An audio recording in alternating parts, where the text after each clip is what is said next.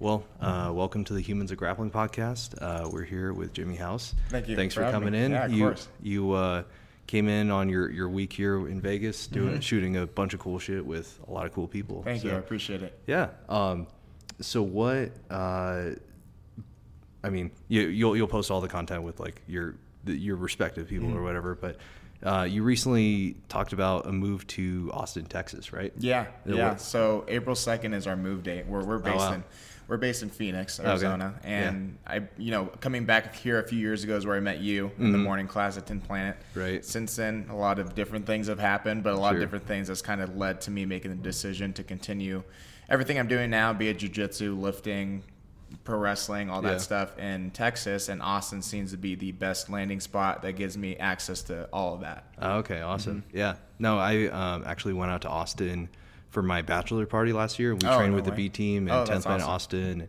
Yeah, it, we we got fucked up by Nicky Rod. Oh, really? was- yeah. He's a monster. He's Yeah. one of the the two best people I've ever rolled with in my life, and I've rolled Yeah. with pretty much all of them except for Gordon. Yeah. would be Nicky Rod and then Big Dan. Oh, yeah, yeah, those two right. as far as like pure dominance goes on uh-huh. me specifically. Those yeah. are two of the top. That's easily for sure. Yeah, no, it's yeah. It's it's crazy how like yeah, there's monsters out there. Yeah, like you you think seriously. there there's always somebody bigger and stronger. Yeah. and, like And then I made the decision shortly after that. I'm like, yeah, 88 kilograms. We'll do that.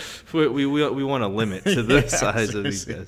Yeah. Right. That's hilarious. So, um, yeah, since you've, I, I I know you uh, had a knee injury recently. You've been rehabbing with um, uh, knees over toes kind of training. So I think like, how's that been going? honestly phenomenal. And today, shortly before I came here, I hit a bunch of new milestones in regards to the mobility I have in my knee again, the strength, and Yeah. and everything there. So yeah, basically prior to the knee injury, I had been really gung ho on full range of motion training, knees over toes, ATG type stuff, and Yeah. I've been doing a lot of that like mobility or strengthening and lengthening stuff for probably about a year, like consistently. And I got myself up to a pretty good point. Like I did my first two Nordic curls, body weight unassisted, right like the day before the knee injury happened. Oh, wow. Um, I was doing like almost 200 pound weighted split squats and and all those different movements Yeah. that that were progressing drastically. Right. Now, the day that it happened, and this is the thing I say when it comes to that stuff is that they talk about like bulletproofing your body, Yeah. and a lot of people will take it as BS because like, oh, well, that doesn't mean you can't get injured, and it doesn't. But what it does mean is that you can mitigate the potential of injury or, or the potential outcome. Sure. So for me, basically what happened was I was training with my good friend Austin, and he was getting ready for Nogi Worlds. He's Mm-hmm. the owner of uh, Soul BJJ in Phoenix. Oh, okay. And so we are literally, it always happens on the last round. Oh, me, of course. least. Yeah, it's like, yeah. and they have to announce it too. They have to literally say last round, and I go, Uh, yeah, and then and then it happens. Oh, like the last yeah. last times, three times my knee has popped. This been because Oh, of that. no. Yeah. Uh, but anyway, so he he he pulled me in, made me step. Good Uh-huh. setup. Yeah. Went for an outside trip. Um, he came in a little high. Like obviously you want to be down more towards the ankle. He came in to my knee, Mm. and so that his body weight came in to the outside of my knee, and I believe Yeah. that's when I fully tore my PCL. I felt Oh, a couple shit. things go there, Damn. and then I kind of went with the pressure. Then both of us came down at the same time Uh-huh. on on my knee falling, Oh, basically. Yeah, and so that's when my MCL went, and then somewhere in there a partial tear in my ACL, and then fractured my femur. Jesus so a lot of different things. Yeah. Yeah, Uh, that was ten weeks ago Uh-huh. from today. Oh, wow. So now today, coming out of that, doing like super heavy backward sleds, forward Mm-hmm. sleds. Actually, I am better at an ATG split squat now than I was prior to the injury, just Mm-hmm. as far as like mobility and range of motion. So that's good.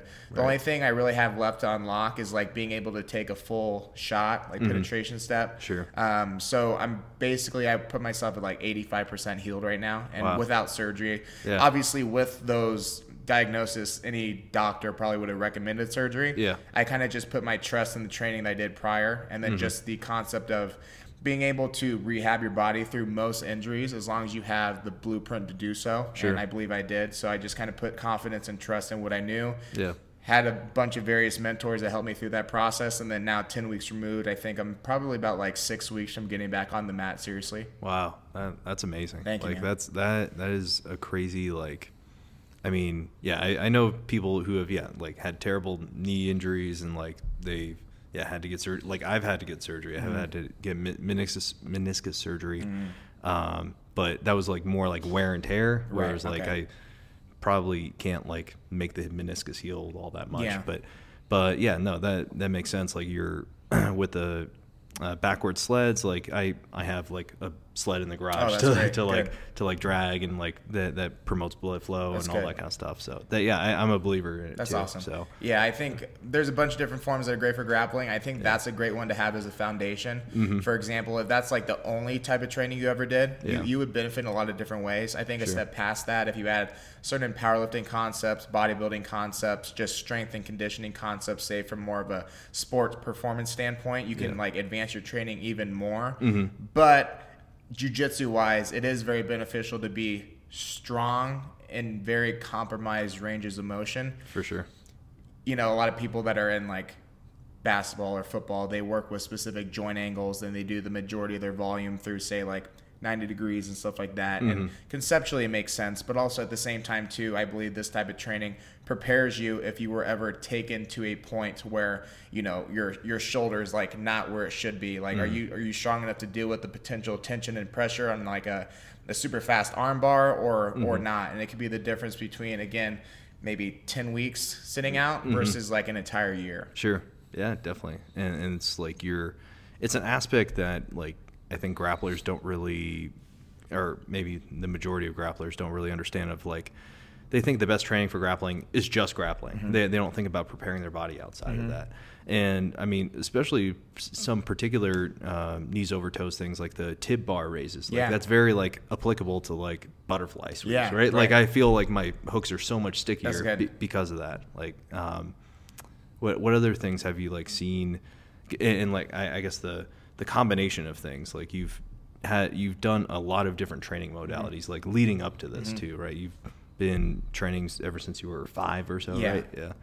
So I guess what um, what are all the things that you like regularly do or that you cycle through or uh, like do you do you do your own programming do you have somebody else do your programming what what makes it into your a Jimmy House workout Yeah, so basically, I kind of I do a bit of a collaboration between Uh-huh. my my coach that's more on the powerlifting side of things. Uh-huh. He is the one that introduced me to the ATG style of training, and Yeah. since then I've just kind of taken it and ran with it uh, for a bit of my own, in a Mm-hmm. sense that he's he does it for his powerlifting and his durability there. Mm-hmm. But now getting really deep into it, I've tried to take certain exercises and put a bit of a jujitsu twist on it or whatever, just to appeal more to my audience, I guess. Mm-hmm. Sure. But with that said, uh, th- there's it's it's interesting because I've it for so long. So I've I've experimented with almost any training modality, maybe outside of like CrossFit and uh, Olympic weight, weightlifting. Mm-hmm. Sure. But with that said, I'm at the point now to where realistically, like if I never got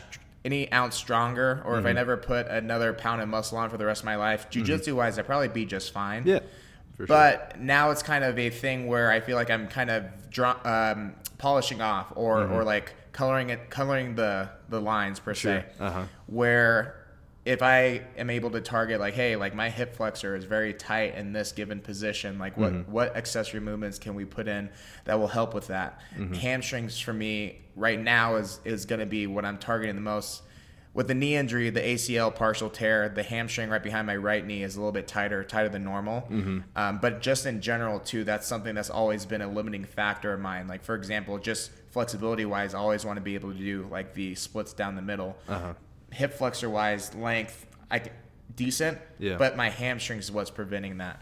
Now, when I started doing the Nordic curls, what I found in translation to grappling is I'm not the tallest guy, and Mm-hmm. my legs are relatively thick. So getting a body lock on somebody my size or bigger is few and far between. Mm. Sure. But when I started doing the Nordic curl training, what I found is that the strength that that adds in the joint angle, where the tension's the most maximized, Mm-hmm. actually had a huge carryover into my back control. Where I used to not have any confidence doing back control on anyone bigger than like 185 pounds. Sure. But as soon as I started doing the Nordic curls three times a week, I started getting a lot of comments like how strong my hips are and how strong my hamstrings were and stuff like that. I had the con- yeah, I had the conditioning to be able to like basically just mimic a body lock s type of control, but Mm-hmm. purely with the strength and the isometric squeeze of my hamstrings. gotcha Um, so that was a huge thing. So in regards to like grappling and, and whatnot, I, I, I would always suggest like Nordic curl training would be huge. Yeah. Hip flexor training, and just like strengthening your hips in any, any given direction. Most people complain about back issues, True.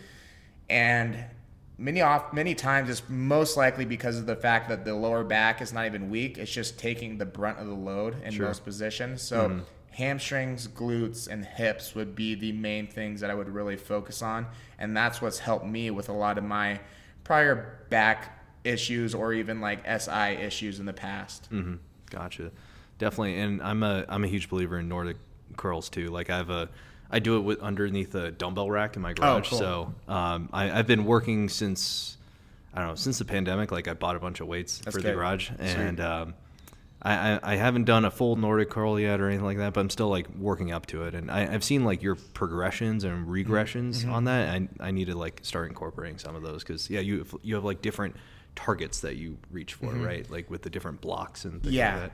Yeah. So basically, I think the best way once you're able to do it is to just take a very heavy band Mm-hmm. that allows you to get full extension of the leg and then work through that range of motion gradually. Mm-hmm. There is definitely benefit to say doing your body weight in a partial range of motion. So basically, the way I see it is.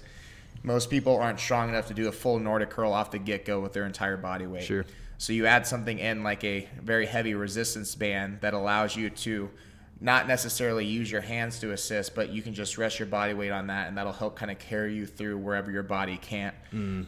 You do that. I usually my training program with that be like three days a week, two sets banded, and then mm. two sets with the box with my body weight. Mm-hmm. So as I'm doing my entire body weight through range of motion with the band, going all the way down, all the way up, I'm also tandeming that with the box. So like as my true body weight strength increases with the mm-hmm. box getting lower, the mm-hmm. band tension should be getting lighter to where like mm. the, the two kind of meet in the middle. Mm. That's what I found worked really well for me. Yeah. The last aspect of that is to be very uh, mindful of your overall volume. So I generally I keep my volume very low, especially mm. if I'm doing it multiple times a week. So no more than like four working sets. Each one might have anywhere from three to five reps. So I just keep it at that. And whether mm. or not I can do more, it doesn't necessarily matter as long as I'm like still striving for that full rep. So Sure. that's what's worked really well for me. And now coming out of the injury, I'm at the point now to where with the band and a box, I'm almost all the way down. And so once I can get down to that point, then I'll basically progress it again in the same fashion. And the and the good part is is that since I built the strength up prior to the injury, that reference point is still there, like muscle memory is still there. Sure. So I doubt that it would take me two months to get to my body weight again. It'll Right. probably be at least like half that time, knowing my body how it responds at least. That's cool. Yeah, no, that's like strength is a skill that Mm. like it takes time to work. Like I- I'm sure Mark Bell said that or whatever. Yeah. But like, uh, it's something that yeah grapplers like neglect a lot Mm. of the times, right? Like it's it- we we just think oh just gotta roll more, roll roll roll, but like we end up like overcompensating or like or m- making up compensations. We're we're all like fucking roly polies and like we're yeah, we're not we're not like opening up and we're not um, yeah testing ourselves at the different ranges of motion Mm-hmm. like where we we need to be strong in like weird angles and shit like that Yeah. right so yeah one thing that i've noticed with the um, nordic hamstring curl is that it's now i know how to flex my hamstrings Oh, and like cool. that helps me like finish some triangles That's a little awesome. bit easier so it's like it, it take it just kind of blows up like a I don't know, like an airbag, and just t- cuts off the- Yeah. the, the, the side of their their carotid. That's cool. that- yeah, it's pretty dope. So, um, yeah, definitely recommend knees over toes for for grapplers. Um, so, did you um, talk? So you had like some pretty intense workouts with the RP Strength guys. So Mm-hmm. is that that they they're is their brand like Team Full ROM or Mm-hmm. what? So is that that seems to carry over with knees over toes? It Pretty does well, pretty much. Yeah. it's basically the same thing. I guess Yeah. the only the only takeaway between the two is that they're more geared towards bodybuilding and Uh-huh. mostly hypertrophy, Yeah. and then the knees over toes is going to be geared towards like mobilization Mm. and durability and stuff like that. But with the concept being the same, Yeah. you can kind of get a little bit of both. Yeah. For example, with all the knees over toes training that I've done, I've definitely have not lost any muscle. In fact, I feel like I've added muscle in some lagging areas. With the stuff that I did with them over the week, you basically take the ATG concept or full ROM concept and you apply it to various bodybuilding movements a barbell row, a lat pull down, a pull up, a dumbbell press. Mm-hmm. And so the good the good thing was where I feel like a, a lot of times when they bring people on their channel, mm-hmm. those people probably have a bigger transition than what I did, thankfully, just because in my own way, I was already training very similar to how they do. Sure. They have their critiques and stuff, and I took away a lot. Like, I'm Yeah. actually really excited to go back home and apply what they taught me. Yeah. But for the most part, it wasn't a huge transition just because in my training for the last year, year and a half, I've been like super adamant on full range of motion, everything. Mm-hmm. And then you get into the debate between full range of motion and then like 90 degree training and stuff like that. And Mm-hmm. for the most part, I'm going to be more so on the side of like full range of motion for nearly everything. There's Mm-hmm. some things, say, for example, like a deadlift where you you can't not have a joint angle that's less than 90 deg- or more than 90 degrees or just about. Mm-hmm. Um, and so I feel like lifts like that are important for power and athleticism and such. But mostly the majority of my training is and geared towards that because just performance grappling, durability, but then also like acknowledging the fact that I do have, I guess, a little bit of a of a toe or so in the bodybuilding pool. Sure. I do want to continue building a physique and whatnot. And if if we're talking about like building muscle, mm-hmm. especially like as a natural athlete. I believe doing full range of motion for your, the majority of your movements is going to be one of the best things that you can do. So then that way, I can go down a deep tangent with this. But let's say We're for- on a podcast. Let's go. Let's go. let's let's say like what I've seen is that there's a bunch of different ways to add muscle, right? And you go to any like commercial gym and you'll see guys that are relatively muscular lifting with partial range of motion or bouncing a barbell off their chest. And Yeah. clearly you can add muscle in a bunch of different ways but with that said it doesn't necessarily mean that the way x person is doing it is super efficient. Mm-hmm. So now with that said what i've seen is where you take maybe like your traditional bodybuilder more so like partial range of motion time under tension type stuff which mm-hmm. has its merit. Mm-hmm. But what i come to find is that when you do that style of training for the majority of your training then you mm-hmm. start to run into these essentially muscle imbalances between your short and long range strength. And even though the bodybuilder is not maybe concerned say like a jujitsu person is with being strong in a weird position Sure. the reason why that has diminishing returns is simply because you see videos all the time between bicep tears and pec tears and everything Mm. yeah, else. Like when, right. when you see like a bodybuilder doing a heavy incline press and them tearing their pec, yeah. there's a few things going on there. Mm-hmm. Biggest thing is that at a certain point, once they have that specific load on them, there's short range strength, which they're probably used to doing, maybe dumbbells like here to here. Yeah. At a certain point, they selected a weight that was too much for their given muscle musculature and joints and ligaments, and they went maybe just a little bit too far, and then mm-hmm. that's when like something tends to go I see. and so that's why like it it you kind of in my opinion set yourself up to have a shorter ceiling of potential just because as you get stronger through that range of motion the weight has to get heavier for the most part as you continue to increase. But then as the weight gets heavier you also deal with the possibility of fatigue poor form or whatever mm. else causing your general range of motion to go like an inch or so outside of that and then mm. like something tears or pops or whatnot whether it's a pec a bicep a quad. And that's why like I get tons of comments on my bicep curls, like you're gonna fucking tear your bicep Right, and blah blah uh-huh. blah blah blah. Yeah. And, it's- and it's not that it's impossible. I'm not Sure. ignorant to the fact that injury is possible, but I also train full range of motion of my bicep like all the time. So if we were talking percentages, I would be less likely to tear my bicep doing a full range of motion curl than the guy that does like half curls and then like goes a little bit too far down and then it goes. And Yeah. I see that all the time too, like preacher curls and stuff. Most Sure. people train preacher curls here to here. Yeah. And then fatigue or the weight's a little bit too heavy and they go a little bit too far and then Uh-huh. that's when something Yeah. pops. And so that tho- those are like the common themes. And what most people don't understand is like you see the video and you see somebody going heavy on incline or a curl or whatever. Yeah. And it's just like more so a blanketed statement like, oh, you're gonna tear your bicep doing that. And Sure. What you don't see is you see the person, but you don't see like their training that led up to that point. You Sure. know, and and there's two t- types of people for the most part. Even when I get to my heaviest curl, I'm like staying there for like no more than two weeks. Then I very quickly back down. Hmm. You know, let's say my max is like 80s with one arm on a preacher curl. Yeah. I'm starting that program generally probably with like the 20s, Uh-huh. like super super high rep, Yeah. condition the muscle, condition the tendons, and building that through like anywhere from 12 to sometimes 16 weeks to finally get to the 80s and finally show like hey this Right, is this yeah. is this has merit to it but i don't i don't stay there nor do i think anybody needs to be doing a one rep max on the curl but Sure. there's a lot of reasons why i do it one like instagram two business right. yeah, Yeah, no, business wise and, and just yeah. to just to prove like hey like not everything is like verbatim like oh heavyweight equals terror like you Sure. can train your body to be prepared for stuff like that Right, definitely. And well, you compete in curling too, right? Like you the strict curl, Mm-hmm. Right. with the CT Fletcher and all that. Yeah. yeah. And so that's, awesome. a good point too because I hadn't strict curled like on a wall since my last competition back in May. Mm-hmm. I just been doing my preacher curl single arm full I range see. of motion, just Yeah. Mm-hmm. doing that. And my a couple of my friends started doing pre, uh, strict curl, and then I was like, hmm, wonder what I can get. So then I did strict curl for the first time in like half a year, and actually hit like a PR after Mm-hmm. awesome. just doing the preacher curls and stuff like that. So Yeah.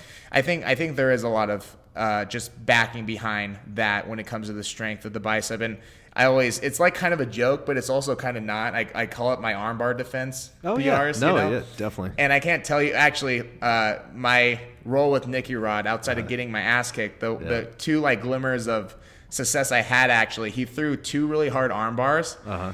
and I promise you, he was putting every bit of horsepower he had into my to my arm and my face Yeah. and everything else. But like the strength of my bicep, I think was something that he was not expecting. I was able to actually buy myself enough time to escape both of his attempts. That's awesome. He later choked me out with like arm triangle and a couple uh, mounted triangles. But Mm-hmm. in those given armbar attempts, like yeah, like I was actually able to hold this guy off, and my girlfriend was my witness. But like, and I remember coming out of that roll, I went to her, I'm like, oh my god, that like he wanted that armbar bad, Yeah. and I was just flexing as hard as I could. So. Uh, you don't need to be as strong as I am in the curl, but doing curls with such effect does help, in my opinion, defend arm bars. Buy yourself a little bit extra time, and even present or prevent like potential injury from happening. Like I saw a video the other day of somebody hitting a flying arm bar, just like jumping into it, and then they just took the arm out there. Right. If you're the wrong person or, or untrained person, this movement with all somebody's body weight taking you that way could very easily hurt or tear a bicep off the bone. For so sure, yeah. it, it's it's one of those things where you won't realize you needed it until after the fact. But Mm-hmm. like if you take somebody like myself as proof, it's it's worth like adding into your program to some degree. Yeah, definitely. And having a better squeeze isn't too bad either, Mm, yeah, right? Like, yeah. How, how have you noticed, like, well, I guess you haven't been trained jiu-jitsu recently, but like since you've been doing more full range bicep curls, like, how's your rear naked choke squeeze versus previously? I guess. Yeah, so that's a that's a good question. This is where I combine a full range of motion Mm-hmm. with something uh, to the effect of uh, over, overcoming isometrics. Uh-huh. Meaning, generally, if I'm going to describe like a curl to do to strengthen your rear naked choke, is going to be like some form of hammer curl. Sure. For the most part, you know, Yeah. with with the hand going here like this, you're either doing like a cross body hammer curl, just like anything like this, just strengthening the bicep, but the the brachioradialis radialis and all that good stuff, the form and whatnot. Um, the other thing to complement with that, and this is something that I picked up from my friend Josh Setledge, who's who's like kind of known as like a jujitsu strength coach. Oh, yeah. Um, he does a lot of overcoming and yielding isometric. So he takes the medicine ball per arm, like one of the smaller, uh, softer ones, but, but basically he'll just do time holds in a Mm. rear naked choke position, more more so like a, a short choke position, but just Sure. focusing focusing on the amount of power that he can force or produce into the ball. Mm-hmm. That way, like full range of motion here, you're developing strength through the full extension and flexion of the joint, but then also you're like increasing your given strength at this specific angle. And then Mm-hmm. on top of that, building the conditioning to say, hold that squeeze for a little bit longer than you could had you not. Sure. You know, so, and, you know, with like rear naked chokes, especially in high level competition, it's like, that's the one where the person's ego can have a little bit more pull than maybe like a heel hook or anything else where Sure. it's like oh, I can last this I can last so you'll Yeah. have to like really like not only choke them but like hold it for a substantial amount of time most people at a high level will probably go out or go out cl- cl- get close to going out before they actually tap versus Yep. like a heel hook if you're smart you should probably Exactly. tap so Right. you'll have to have the strength and muscular conditioning to be able to like finish most chokes there Yeah, Mm-hmm. exactly. Uh, yeah, that's dope. That it's that that's kind of like yeah why I don't know that why I'm enjoying on this whole thing is like because it's, this has been like two of my like passions for for a long time. That's it's awesome. like I've uh, like I started lifting because of football in high school. Okay. and like in, in wrestling like I wrestle in high school too and Mm. but but like marrying like okay what what are like specific things that we can do for jujitsu um, and yeah just all these like very specific like strength uh, exercises I like ah shit. Dang it. This is a reminder. Alexa stop. okay. There you I go. think I got cool.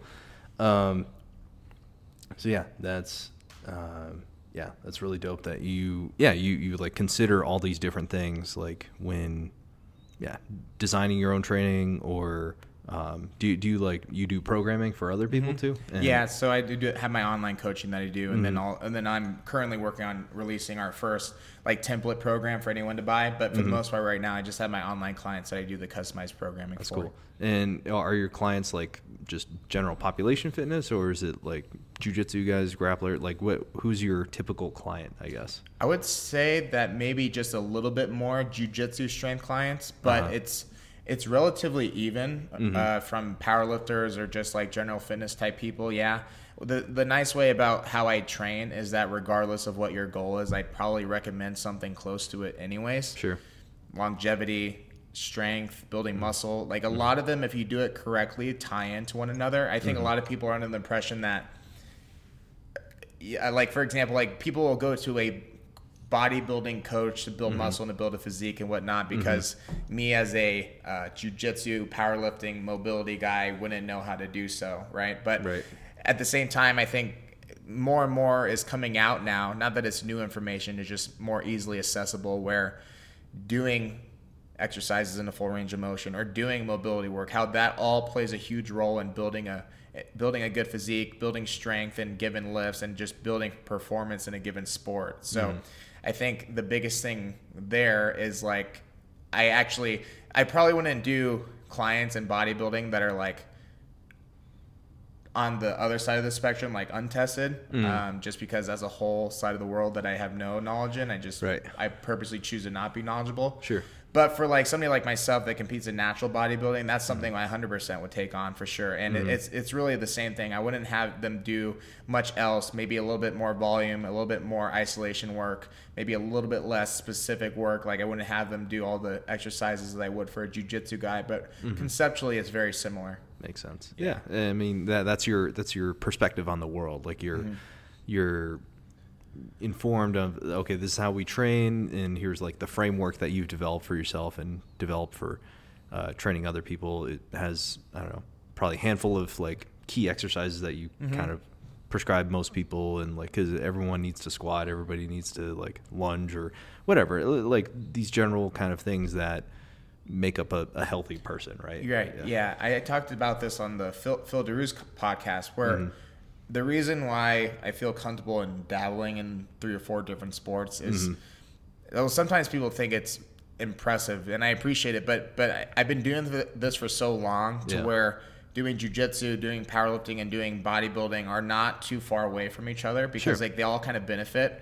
Like the muscle that you're working to add on in bodybuilding has benefits in both powerlifting and jujitsu in Sure. regards to physique, but also like strength application. Yeah. Obviously, the powerlifting being the main strength sport has definitely applications in jujitsu. Yep. But also applications in bodybuilding, be able being able to build muscle in a different way. Mm-hmm. And then jujitsu wise, as far as cardio, mobility, uh, being in good shape in general, that also bleeds into both. And I also find that mentally is a good break from both. So Mm-hmm. uh, when it comes to myself and the and the clients, that's why I train most people somewhat similar with a little bit of deviation, just Mm-hmm. Yeah. because I don't see a huge cutoff between the three things as if they're like completely different. Right. Yeah. They're, it's all trying to optimize somebody like moving through space and making them more durable, making them healthier. Like Mm-hmm. everybody, all, all those three sports need like the same kind of basics. Right. Right, Yeah. right. I also, from even from a business perspective, if I'm Right. coaching a powerlifter or a bodybuilder, it's like you could go to anybody and they can have you like do time under tension or partial range type reps, or you Mm-hmm. could go to any powerlifting coach and they can tell you to like uh, do a box squat or anything like that. Yeah. Mm-hmm. I'd rather continue to separate myself. From being successful in both sports, but also having modalities in there that you normally wouldn't see from a traditional coach in the field Sure. to, to prove that one it can be done and mm-hmm. two like to continue prove my point and why i train the way i do mm-hmm. so yeah Gotcha. Yeah, and you you train well. I mean, for you specifically, like you're you're very explosive. Like you're you just fucking get it there, attack the weight. Like you, you're all your reps go like super fast. Thank so you. that's like that, that. I mean, obviously, that's something you've like.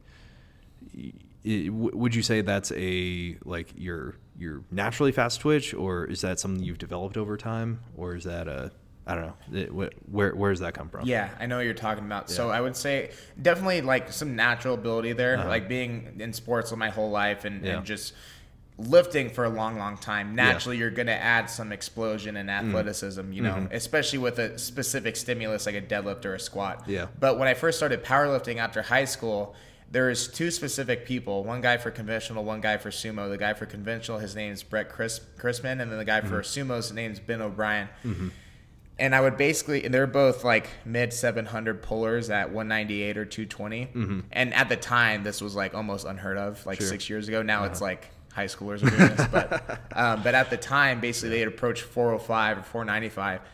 And just explode through the floor and just rip that shit up like it was 135 pounds. And, and I was like 18 at the time. So that was like mind blowing to me. And then so with all my warm ups for deadlift or squat thereafter, I figured, okay, like I'm just gonna lift this as fast as I possibly can.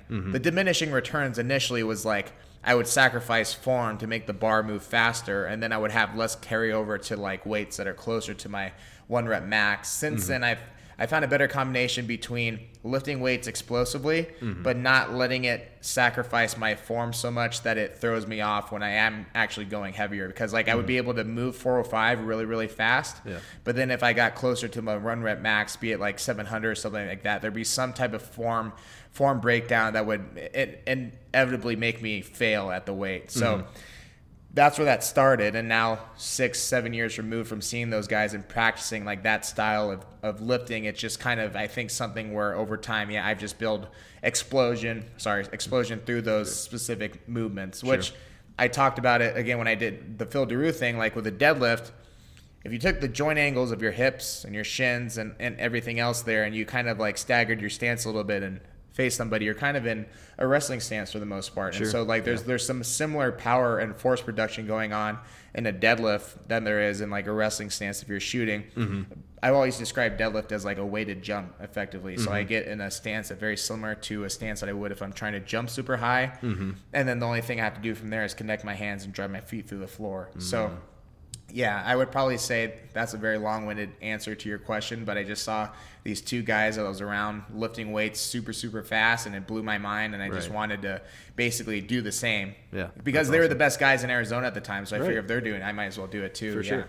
Yeah, no, I'm sure that's carried over tremendously for yeah your athletic career, Mm-hmm. and um, I guess even with your uh, pro wrestling career, like since you've uh, been adding like these mobility dimensions for um, like you probably have to do like jump off Mm-hmm. ropes and flips and uh, whatever, add some like new skills in terms of that. Like I- I'm sure that's being explosive helps there too. right? Yeah, definitely. I think that's when I started to really notice the knees over toes training kick in because Mm-hmm. in jujitsu, you don't necessarily need to be a whole, doing a whole lot of high jumping unless you're like Sure. Andy Varela or something Right, like that. exactly. But when I started doing the pro wrestling, and then I was doing like leapfrogs and Mm-hmm. and other moves. Well, actually, a lot of the bumps you take, you do have to actually fling yourself pretty high in the air. Mm. So then I was like, oh wow, like because I never do any really jump training, like any vertical or broad jump type stuff. So any inches that I've added to my jumping height has been solely from obviously the powerlifting, but also now getting into the knees over toe stuff, mm-hmm. the split squats, the the reverse squats for the hip flexors, the mm-hmm. the Nordic curls, and all that. Mm-hmm. I was like, oh wow, I can get some decent height on that. And that's one of the things my wrestling coach uh, Don Vitale pointed out when I first started with him was like, I can jump higher than most people.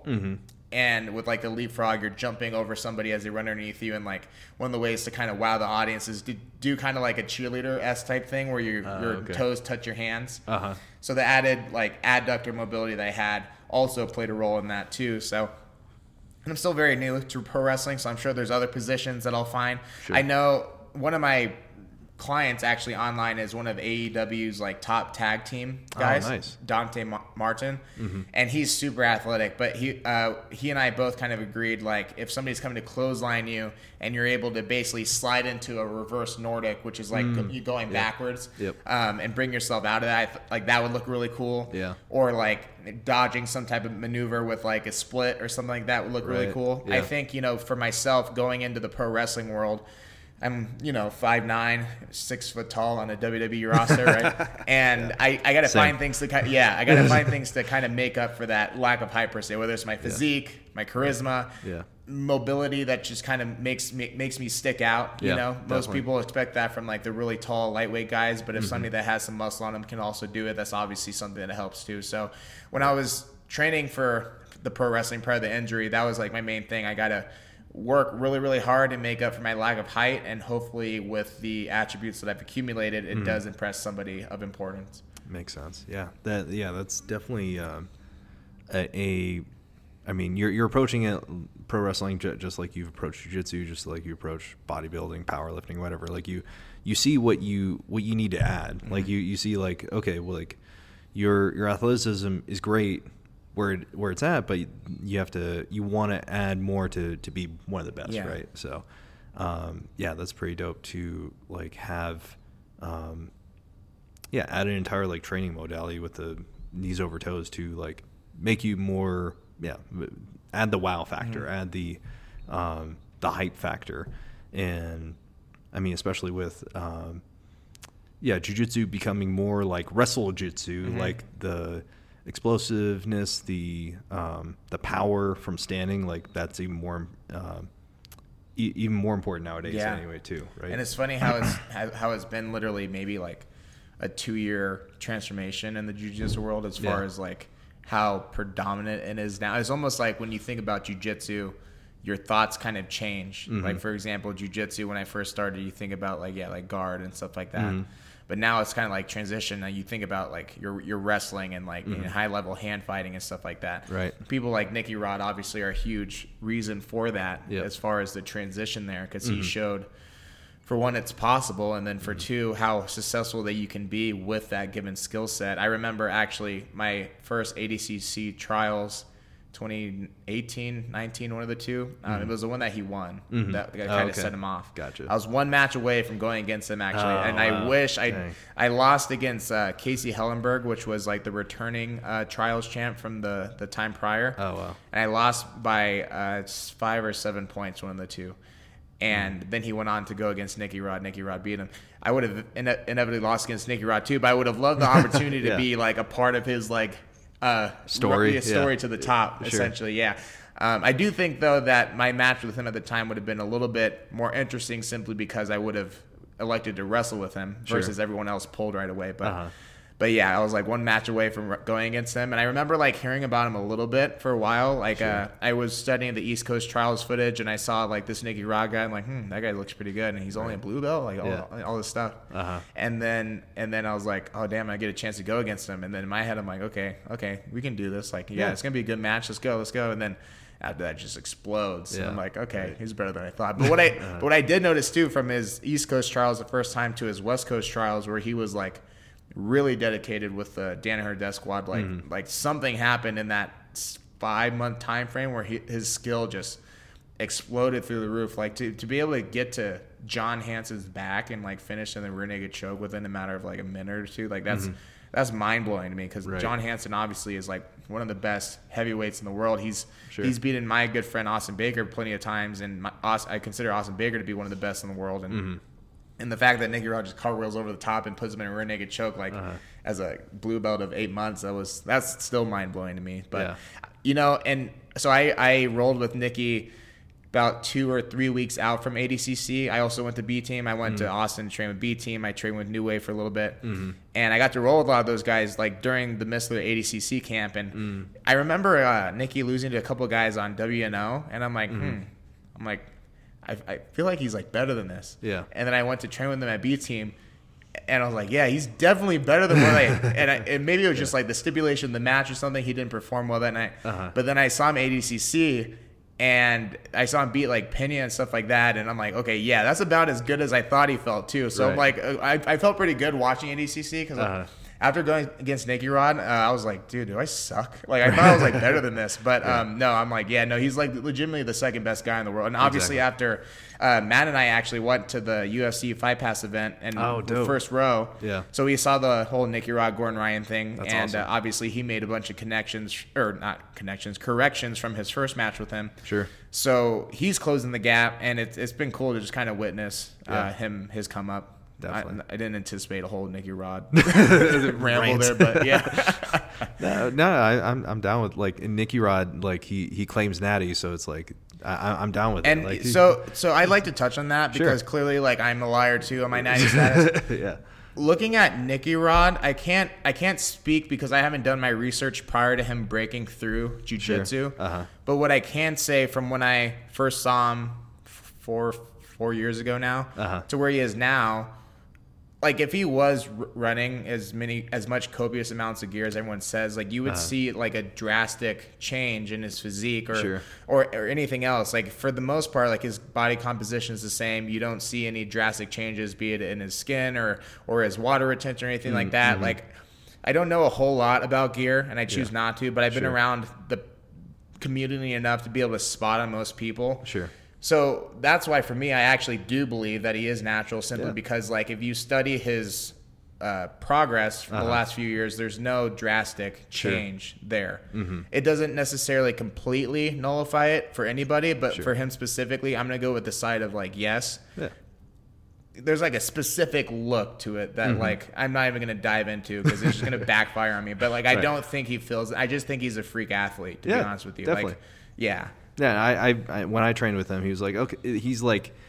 I don't know, maybe ten percent stronger than me, or twenty, like Mm-hmm. m- like a little bit more explosive, a little bit more like just just panther like. Mm-hmm. I'm like, this isn't like otherworldly. This Mm-hmm. isn't like, I don't know, just it wasn't. um it wa- it wasn't I, I guess like i mean 10% more that that's whatever he's second best Mm-hmm. in the world like that, that that's a lot but it wasn't like it, it wasn't like i was being dominated by an alien or a robot or like you Yeah, know like just a, a fucking machine Mm-hmm. with whatever crazy strength and muscle so yeah no i told i, I believe him in the, the natty story too Mm-hmm. Yeah. It's like he's it's it his look is very achievable with somebody who with inc- incredible genetics right Yes. So- And what my clothing, closing thoughts on that is Yeah. that the way the fitness industry now kind of bleeds into the jujitsu community is Yeah. now, it's like so many people are open about it, which Yeah. is great Sure. because you also don't want to give people the false idea of what they can achieve or like Mm-hmm.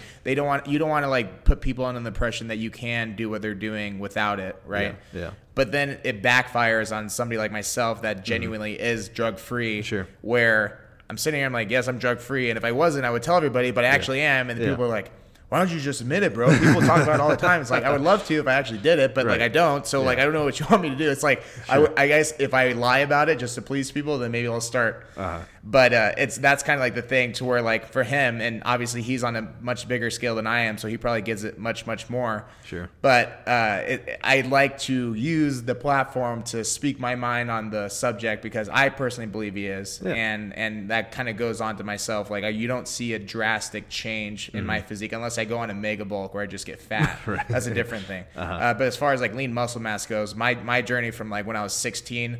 Uh, stepping on stage at like 180, 185 pounds, and now being uh, 10 years removed from that, Mm-hmm. Yeah. uh, floating around 200 at about 10%, like maybe like 10 to 15 pounds of lean mass over the last 10 years, which is good as a natural, but it's. Right. also nothing like out of this world either. Sure. So my, my main argument when people accuse me is like, okay, so I was this big when I was 16. So like, unless I've been like running gear since I was nine, I think like there's some legitimate gradual progression there. But Right. people are much quicker to accuse than they are to spend the time to actually like get their facts straight. So Sure.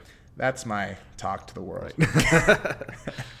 No worries. And, and did you uh, come in as a lightweight or a heavyweight today? I know you just went. Oh, I know, I know, that's funny. You just ate some sushi. So Oh, I def- I'm definitely over 200 pounds for sure. okay. Usually, All so right. like with trips like this where I'm recording with somebody, I Uh-huh. try to be very strict the first few days. Uh-huh. And then traveling kicks in and, and granted it's better than like say eating three burgers but just like stuff like 100 pieces of sushi down the hatch and Sometimes you got to do it. i know So- like yeah i'll get back to arizona i'll, I'll get it off but i'm probably like 205 206 right now Oh, okay, gotcha. what he's referencing is a tiktok video that somebody tagged me in uh, where some guy was like it's like all these people giving advice and they weigh under 200 pounds like Right. don't listen to them and i was like so I wake up in the morning over 200, so apparently I'm like worth listening to, and then I take a shit, and then all of a sudden everything goes out the window. Just, you know nothing. yeah, I know. It's like, damn it. It's hilarious. Um, what? Let's see. So we talked to yeah a lot about wrestling, Nicky Rod, and things like that. So you developed your jujitsu style. Like, did you wrestle in high school? Before? Okay, cool. Mm-hmm. Yeah, I wrestled all four years of high school varsity. Um, Nice. I ended my, I came into my senior year number one in the state of Arizona, Mm-hmm. and for the most part throughout my senior year, I was bouncing back between like one and 2 uh, between myself and the returning state champ Mm-hmm. Nice. from Sunnyside, the same school that Romo, Roman Bravo Young went to. Mm-hmm. Uh, and then my senior year, right before state, I got a back concussion. I couldn't wrestle Oh, in state. fuck. Yeah, so that was like my main passion through high school Mm-hmm. and then went straight into powerlifting just kind of like wanting to do something else Mm-hmm. after getting injured i just had a little bit of a i wasn't very motivated Sure. to do wrestling again but Yeah. took into powerlifting and powerlifting was fun until i gained 70 pounds and got it to 270 i'm like oh i'm kind of fat and unathletic and unappealing to the opposite sex so then i decided to lose lose uh, the weight by starting jiu-jitsu Uh-huh.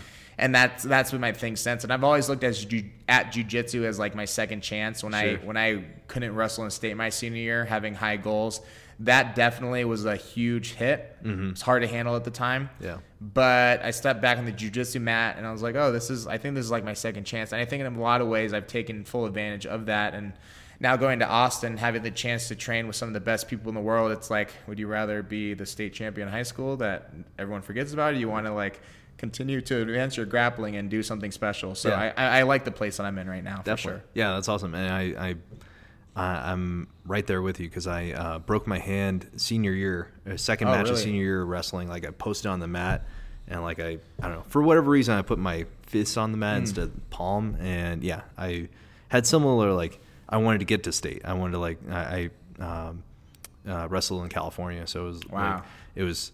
Uh, I, my, it was just my dream to like even like get to the state Yeah, championship, no like the state tournament, and um, uh, but yeah, I couldn't. So I was like, yeah, when I found jujitsu, it was like, oh, this, yeah, this is, yeah, second chance. This is a, a way to like continue to um, compete and progress, and it's not like wrestling doesn't just end in high school. Mm-hmm. Like it, like wrestling.